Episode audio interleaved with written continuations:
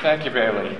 Before I start the clock going, because somebody says they're going to give me the cutoff switch after five minutes, before I start the, the clock, I want to pay my extraordinary respects to Rebbe Umori, Rabbi Dr. Tendler, who was my Rebbe in RIETS, who was my biology teacher at Yeshiva College.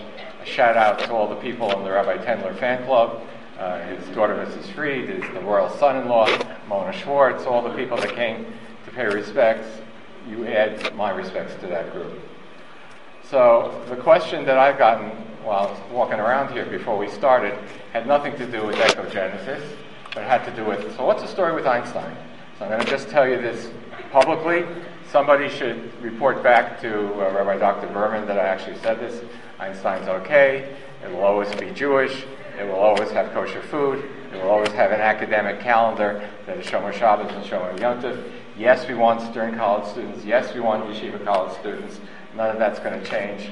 Hakol Seder. Okay. Got it? And, and, somebody should really relate this to Rabbi Berman, and that an Einstein official has actually said that publicly. It's the first time it's been said publicly. Okay, so let's go. So this, these two presentations are forward thinking, as has been suggested by Rabbi Tendler. You have to think of a problem now because it may take you several years to work it through. So I'm going to introduce a topic that the name of which you probably have not heard of until today, something called ectogenesis. And the concept is that we're going to soon have the ability to have real babies coming from artificial wombs. So, ectogenesis. It's a tough word, it sounds science fiction, and in fact, it still sounds like science fiction to me. So here's the definition it's the growth of an organism, but here we're talking about an animal or a person in an artificial environment. So the Medical Ethics Society programs of years ago talked about the halachic permissibility of surrogacy, of having an embryo develop in a surrogate womb. We're way past that now. Now we're talking about artificial wombs. And is that just a pipe dream? Is that science fiction? I hope to show you within the next couple of minutes that it's not. So, why is this important? So, everybody's heard of the term NICU, yes? Neonatal Intensive Care Unit. Before NICUs were around, if there was a premature birth, it was likely that, that child would die. But now NICUs are really, really important and are saving uh, lives. But still, about half the people that are born and have cerebral palsy, it's because they've been born prematurely, and even having been in a NICU, they have that problem. The statistics are terrible. Before 37 weeks, 40 weeks, of course, is the normal gestation. Before 37 weeks, the major reason why people, why embryos die, don't become full functioning human beings, relates to premature birth. Survival rate is terrible. And below 20 weeks, between 22 weeks, it's 0.7% survival rate. So the magic number these days is 24 weeks. If it's 24 weeks or later, a child can be born, go to a NICU, and survive. But there's been not enough information about what the quality of life of that survivorship is. So many of these children are born, they survive, they go to NICUs, they 24, 25 weeks gestation, but they wind up with terrible brain problems, cardiac problems, breathing problems. So there's still a way to go to dealing with a premature birth. And that's what we're going to talk about in terms of ectogenesis. So the NICU save lives, it's true. And anybody who is thinking of going into it or is into it, it's an extraordinary, almost science fiction type of uh, situation. But the fact is that many of these saved lives have to deal with tremendous burdens as they get older. So, about a year ago, in 2017, an extraordinary paper was published in Nature. And just in terms of um, what Nature is, I will say that the two top scientific journals in the world are Nature, which is published in the UK, and Science, which is published in the United States.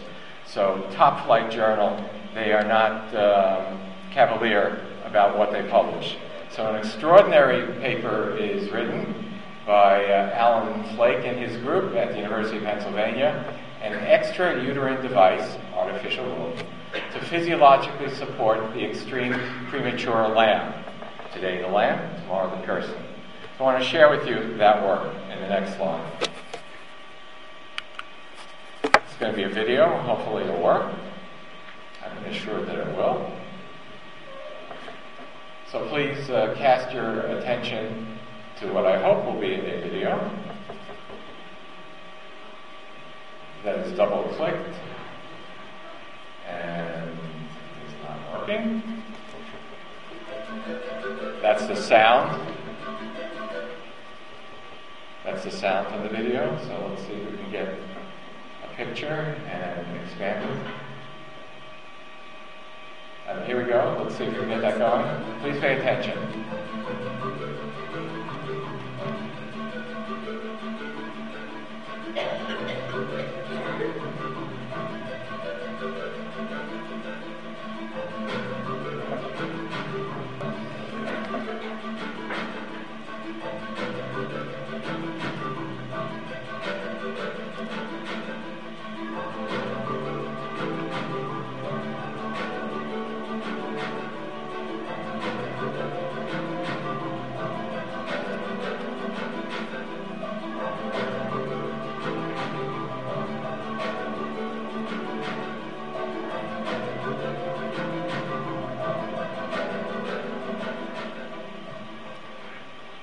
Is that amazing or is that amazing?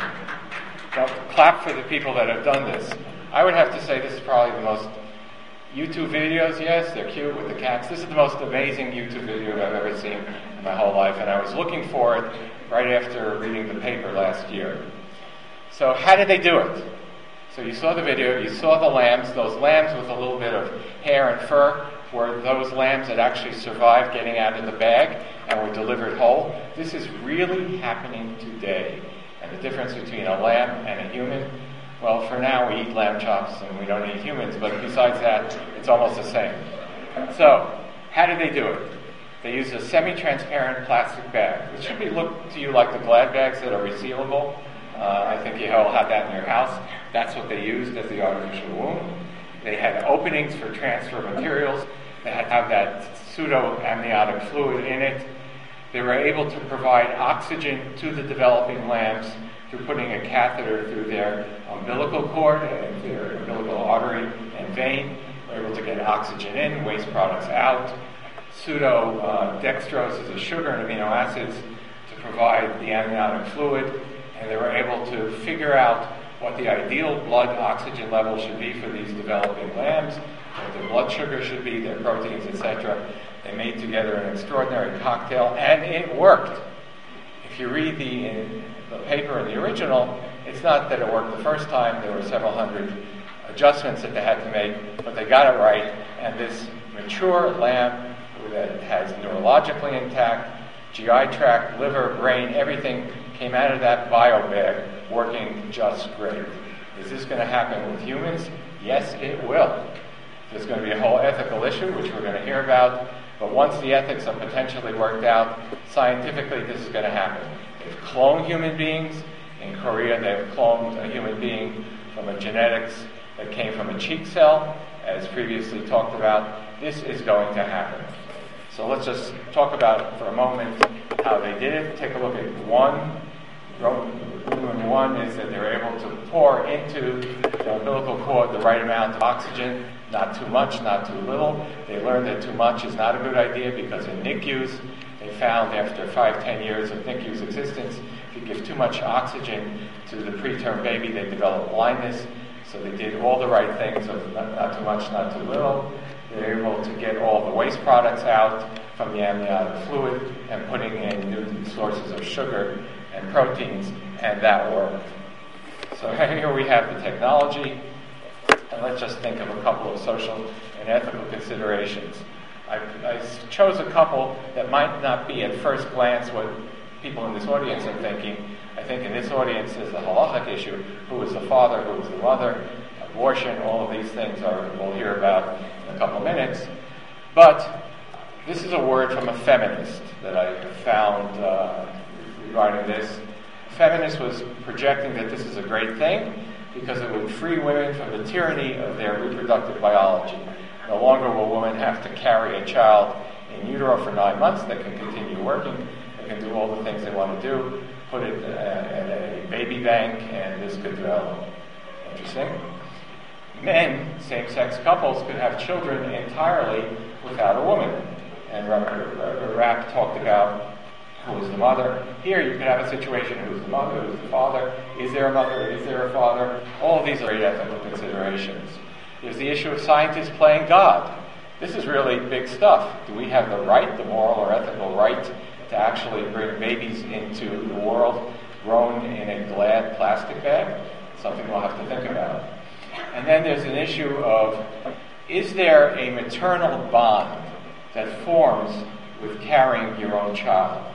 And that goes into the outsourcing pregnancy to a machine rather than either yourself or a human surrogate. Is that going to make a difference in the quality of babies? I hope we all have the longevity, the strength, and the healthiness to hear the outcome of these questions in the few years ahead. Thanks.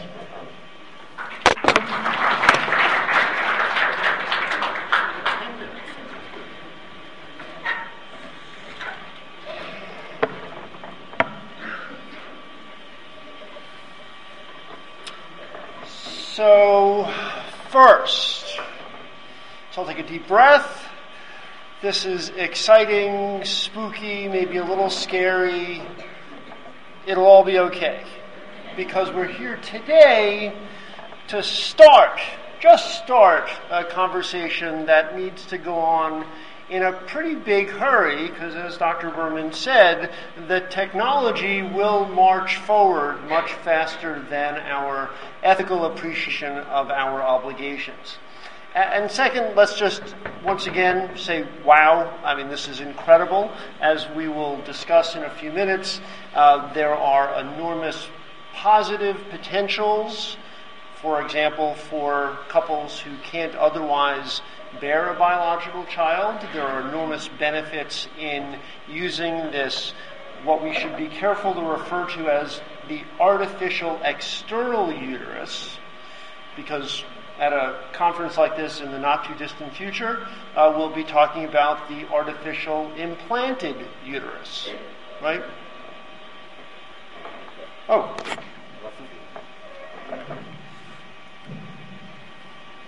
This might be better. So today we're talking about the artificial external uterus, and let's think about that in terms of two applications. One as a bridge technology, sort of like the LVAD, the left ventricular assist device, can be a bridge to transplant, or as a destination device, meaning the sole means of creating a newborn. But let's take a step back and discuss some terms. So I, I've been practicing law uh, for 30 something years. I spent the first half of my career before I was called to bioethics by Nancy Dubler defending doctors and hospitals in malpractice litigation. And I thought that's all I would ever do. And I enjoy it a lot, I miss it a lot. But I would have to prepare doctors to testify at depositions and at trial and I would go through a series of rules and a standard prep, and I'd, I'd interrupt myself and I'd say, Doctor, what month were you born? So the doctor might say February. And I would say to them, How do you know? To make the point that there's a difference between what we know as a fact and what we've been told, even if we've been told from a reliable source. And then I would ask him my next question, and I would preface it, I would say to the doctor, Now, I tricked you on the first question. That wasn't nice, but I made my point. Let me ask you another question. Were you born? So now they're nervous, right? Because I'm a lawyer, they're doctors, and they would hem and haw. And I would say to them, don't lose your common sense just because you're going to be testifying under oath. If you're sitting here talking to me, you were born, right? How else could you be sitting here talking to me? I have to change that whole prep now, right? Because in relatively speaking, a short period of time, we're going to have to decide what does born mean? Who was born and who came out of a Ziploc bag? So let's get started. Ectogenesis is going to change a lot. What's going to change for the parents? In ethical discussion, in order to keep things in clear categories, we refer to parents as progenitors. So that you have a little flexibility and you can take a step back from the colloquial or the social or the religious notion of a parent. Well, so one thing that changes is that women are liberated from exclusive responsibility for child rearing. It will have an enormous equalizing effect between male and female progenitors because one will not be burdened to take time away from career or other pursuits in order to bear a child. That will be profound. Flip side, women will lose exclusive control of child rearing, right? And that's a pretty important stabilizing mechanism that we have relied upon in many different contexts. We're going to talk about that some more when we talk about termination of pregnancy involving an artificial external uterus. Men gain equal standing in procreation decisions, right? Our whole construct around the ethics of procreation and termination of pregnancy are tied now to the notion that the life of the fetus and the life of the female progenitor are inextricably linked by the simple fact that the fetus is in the female's body. That changes.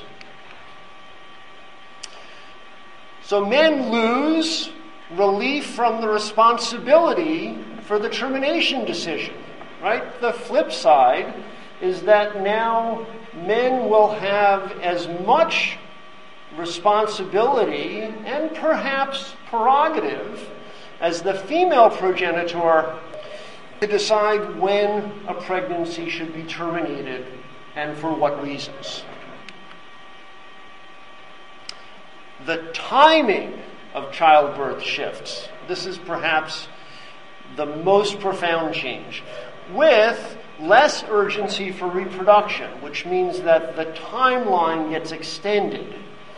Now, that would be trivial if the timeline for human existence got extended in proportion. But of course, we're not there yet. And I would argue that's probably a good thing. So if you can push the time of childbearing later in the progenitor's life, gives that person less time to do their parenting.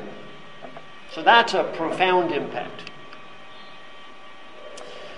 Therefore, the age gap between parents and offspring can expand putting more pressure on the next generation because the whole process is getting pushed later, right? So we need to be concerned about not just what happens with the first generation of reproduction that can be deferred because of the availability of the artificial external uterus. We need to be concerned about what's going to happen with the children's children. Reduced constrainment on family size. There are many social, including religious, prerogatives and imperatives to have large families or to have small families, generally constrained by the reproductive capacity of the woman. And when the process of reproducing starts, that goes out the window. So now you can, in theory, produce babies indefinitely. Imagine an 80 year old couple could have a newborn baby. So let's think about the child. What changes for the child? Birthdays. When's your birthday when you came out of a Ziploc bag? Right? Um, now, you could easily say, no problem. It's the same as a biologic uterus. When you open up the bag, that's your birthday. But now, your birthday is determined by biological imperatives the onset of labor, the progression of labor, whether it is a safe labor or a labor that necessitates a C section. Now, when you're born, can be manipulated. So it could be people like having their children in May. My wife decided that she wanted to have her summer off when she was pregnant with our son. So Ben was born on May 4th. When it came time for our second child, she said, You know, I'd really like to have all of August off. Talk about pressure. Um, Emily was born on May 24th, so Joan got all of August. Um, not a problem anymore. You get to pick when your child is born. Leads to all sorts of opportunities for gaming the system, either to benefit the child by an advantageous birthday or to benefit the parents at the child's expense. Premature birth becomes much less of an issue, which means that we will have much healthier children overall. Good thing? Absolutely. Except if you're one of the children who still winds up a premature birth for a variety of technical reasons, and you now become a smaller cohort with less support because that becomes more of an outlier event. Prenatal surgery options. Just the fact that we do prenatal surgery is astounding and marvelous. That you can go into a woman's uterus, safely pierce the amniotic sac, perform surgery, and then let the fetus move toward maturity, that's amazing. The artificial external uterus creates literally unlimited opportunities to engage in surgical and other sorts of intervention because you don't have to worry about the potential consequences for the female progenitor, the mommy. Shared decision making responsibility for the prenatal surgery. As with the question of timing of procreation and timing of termination of pregnancy, the woman no longer has, in effect, the veto over whether there will be prenatal surgery. Another dramatically equalizing influence on the relationship between the male progenitor and the female progenitor. Reduced constraints on family size are directly tied to the opportunity to do prenatal surgery because it means you can avoid more of the complications that would reduce family size. So, what changes for all of us outside of the dyad of the male and female progenitor? Parenthood rights versus personhood rights get completely turned on their head right? Most ethical dilemmas in reproduction come down to the range of discretion that a parent can exercise with regard to their preborn or born child and how that authority relates to the personhood rights of the preborn and postborn child. And our sort of paradigm example of this in clinical bioethics is the problem of blood transfusion for Jehovah's Witness children. Right? We have recognized as a value in our society derived from that seemingly overwhelming ethical principle of autonomy, although that pendulum is shifting as well, that individuals on the basis of faith can refuse medical treatment, including Jehovah's Witness observance refusing blood transfusion, even if that will bring about their death. Likewise, we have made a very clear, hard and fast decision as a society that a parent will not be allowed to refuse a blood transfusion on behalf of their child in furtherance of the parents' religious objectives. Why? Because that deprives the child of the opportunity to reach maturity, to reach the age of 18 in the U.S., and assume the uh, opportunity to make religious decisions for themselves. So, this balance between parenthood rights and personhood rights changes profoundly when the parenthood right is no longer tied to the female progenitor having effective custody, internal biologic custody, of the child. Constraints on fetal advocacy are turned on their heads.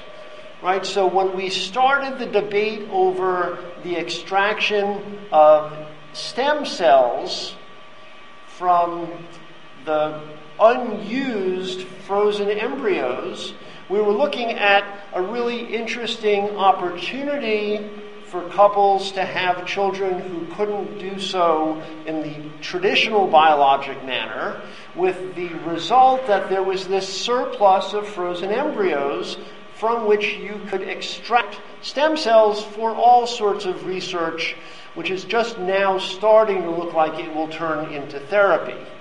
And people objected to that notion of extracting stem cells because it ended the potential life of the embryo. It would never become a fetus. And the moral rationale for justifying the authority of the parent, the parenthood right, to make a decision to use the otherwise not needed frozen embryos to drive stem cells was that those embryos were never going to become a person. Because the right to decide whether your biologic material ever turned into a human was tied to its access to a uterus, and not just any uterus, but the uterus of the person who was the female progenitor, the female supplier of the biologic material that would potentially get implanted in that woman's uterus. And there was actually a movement among people who were opposed to the destruction of surplus frozen embryos the notion of embryo adoption. That someone could come along and say, well, if you don't want to bring that embryo to life, I will, and I will implant it in my uterus. Didn't go anywhere. There weren't all that many people interested in having a stranger's embryo implanted in their uterus. With the advent of the artificial external uterus, we don't have that implantation problem. All of those surplus embryos, if you credit personhood rights over parenthood rights, all of those surplus embryos become viable potential humans, human persons, independent of the progenitor, in this case the female progenitor's, willingness to have that embryo implanted in her uterus. This is the biggest impact on society.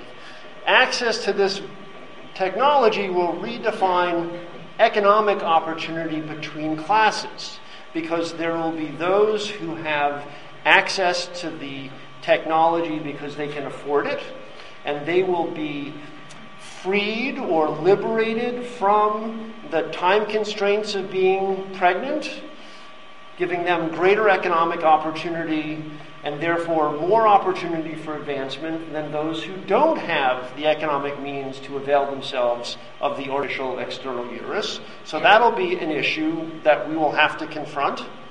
Not so different, by the way, from the debate that we engage in over organ transplantation as an economic and technological innovation.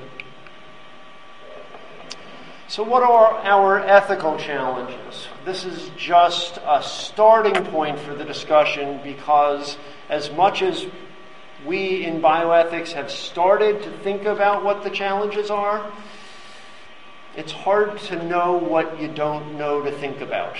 But here are just a few. What criteria should we be applying to termination decisions when the male and the female progenitor have equal standing in that decision? How should we res- resolve disputes that will inevitably emerge when neither the male nor the female progenitor has a superior claim to decision making authority? Should women have the right to a uterine pregnancy? Wow. What if the artificial external uterus is unequivocally the safer, better way of having a baby, reducing the risk of the complications that Dr. Berman referred to by, say, 90%.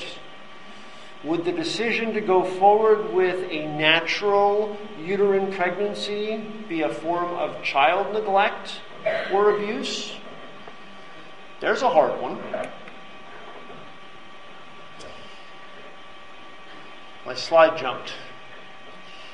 What if ectogenesis is found to be safer than pregnancy across the board? Should we ban biologic uterine pregnancies as a society? I don't like that idea, but I'm not a woman. Can the state intervene to require transfer of an at risk pregnancy?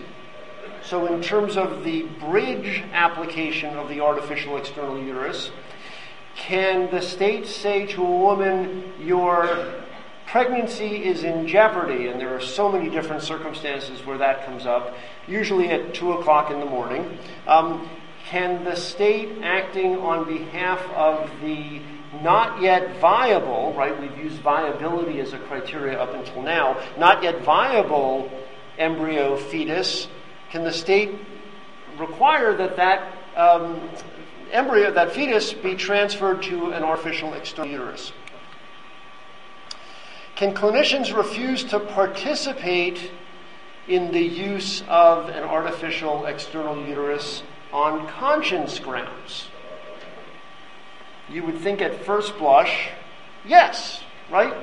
No clinician, no doctor or nurse or therapist has any obligation to treat any given patient. But if you are refusing to make available to your patient a technology that provides a substantial improvement in morbidity and mortality, is that a form of malpractice? So, where do we look for guidance on this? Immanuel Kant, who gave us the notion of the categorical imperative embodied in the Ten Commandments. Or John Stuart Mill, who gave us the notion of balancing benefits and burdens. That's always appealing.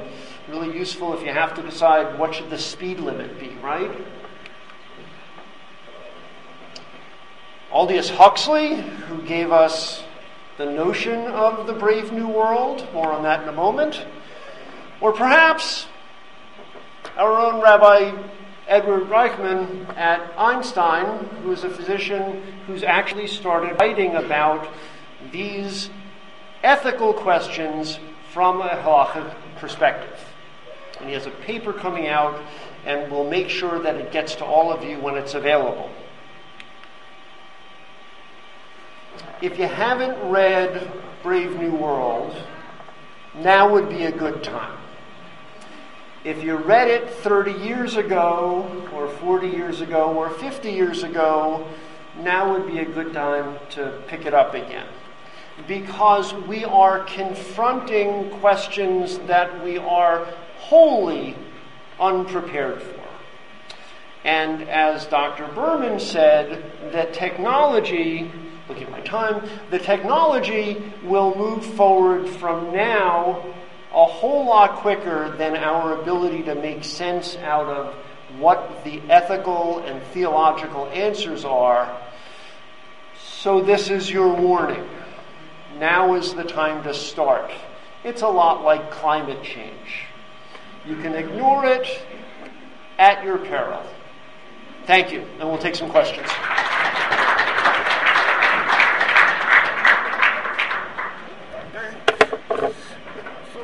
Before the questions, I want to show three more slides. I was waiting till my colleague talked about the ethics, but I saw, saw some skeptics. Uh, if you can go back to my presentation. I saw some skeptics in the audience about, yeah, yeah, it's lambs, but is this really going to happen? I just want to show you three quick pictures, of which I would say about 10 people in the room have seen before. I won't comment on them, I just want you to see them.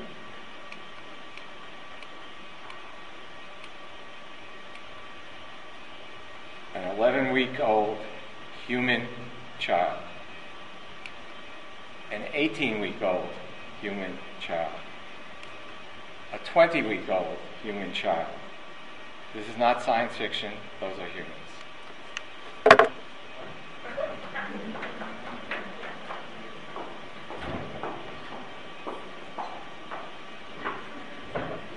Thank you, Dr. Burns, for the metaphorical mic drop.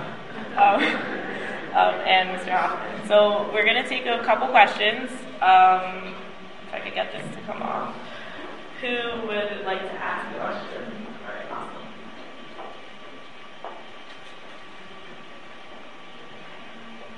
So would the development of these artificial wombs also affect the decision making when it comes to abortion in a, um, I guess, if a woman wants an abortion but her husband doesn't, would this affect if the husband would be allowed to move the um, embryo or fetus to an artificial womb? That is one of the essential. I'll just speak up. Uh, that's one of the essential questions that we are going to confront because no longer is no longer is the um, woman in physical custody, exclusive physical custody of the uh, fetus.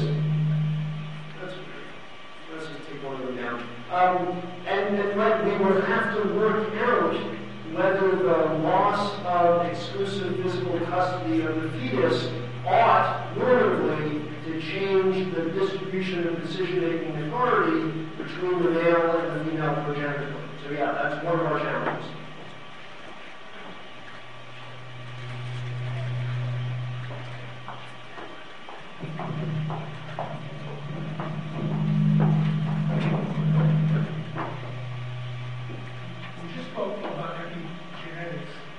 Wondering how is there a hormonal component in this in this artificial birth, and if so, how is it addressed?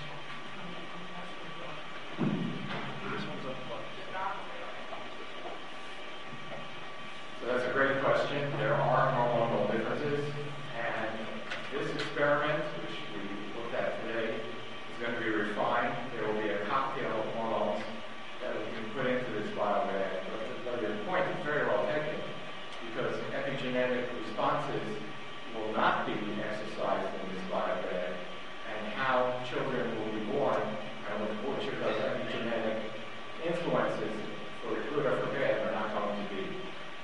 It's sort of a little bit robotic. And uh, to that point, uh, another book that we should all be dusting off is The Island of Dr. Moreau. Um, because we will have to deal with the status of the products of the early use of the artificial external uterus in humans when they don't come out in a manner that strictly meets our definition of a functioning human. So we're going to have to literally redefine what our threshold is for being treated as someone entitled to full personhood rights. One question.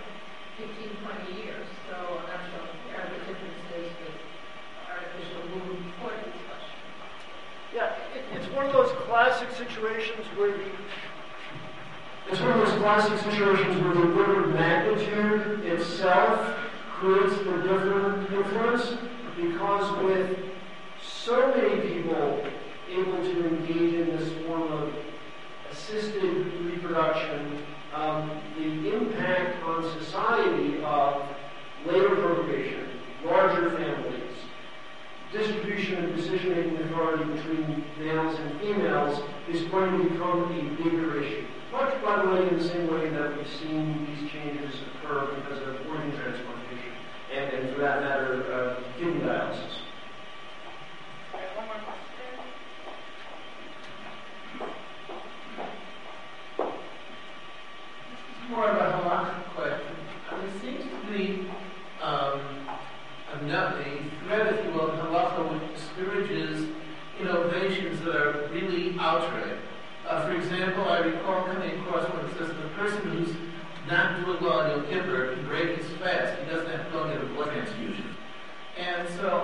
therefore the same would apply over here, whether it would be whether halachically there would be a hashkafic point of view for healthy women that they should in fact bear the child in what one calls the classic biological fashion rather than relying on, on an artificial external uterus.